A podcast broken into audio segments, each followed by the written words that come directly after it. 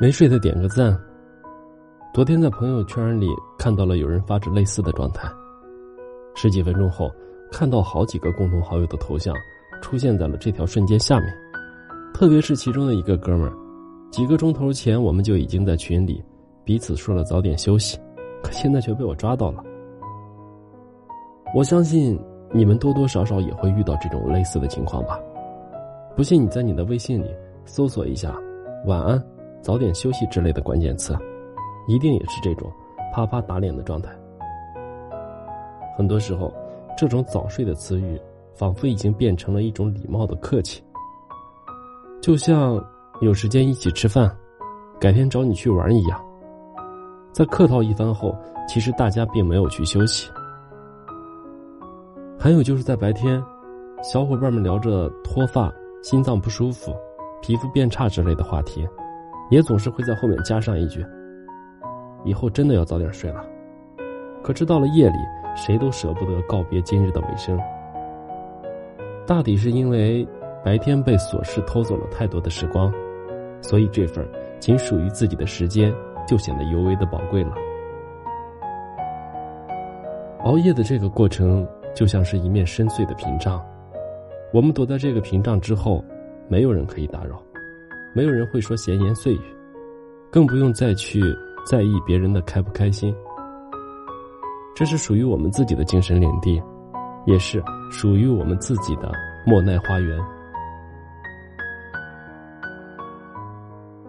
喜欢自己骗自己，然后假装抓住了时光。这是我的一位朋友在凌晨三点发的一个朋友圈，他曾经是我一起创业的小伙伴，我们也算是同甘共苦过，所以。我很能理解他所说的这句话的含义所在。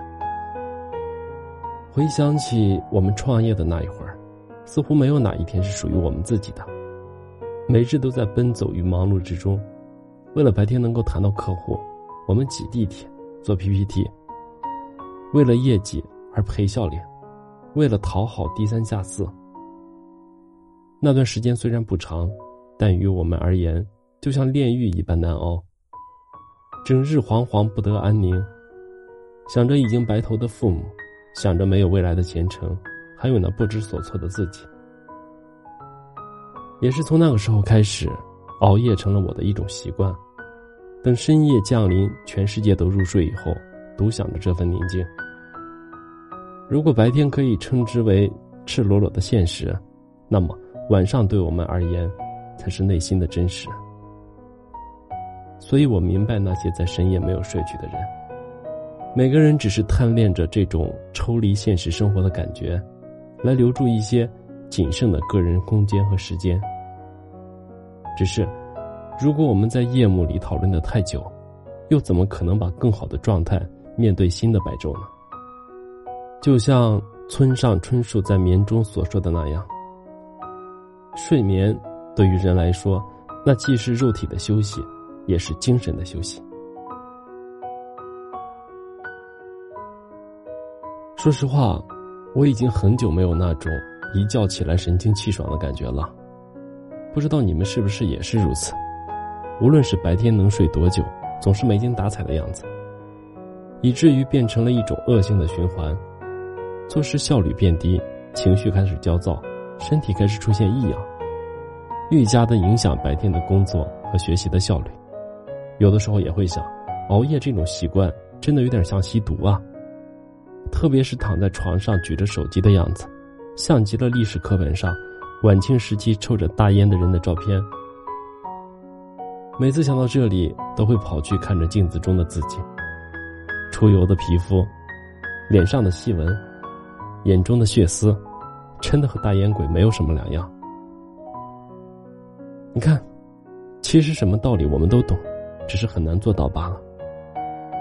我给那位发朋友圈的好友点完赞后，再一次在深夜里插上了耳机，把不开心的一切都放进了音乐里。睡吧，闭上眼睛，祈祷第二天的生活能够过得如意一点。睡吧，别太晚了。拿健康去换取财富，终究不可取，毕竟身上还有无尽的责任。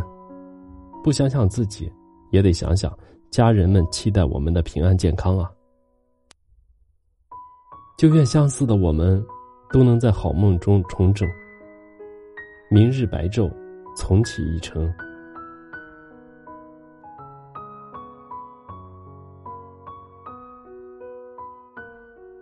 我是余生，感谢您的收听。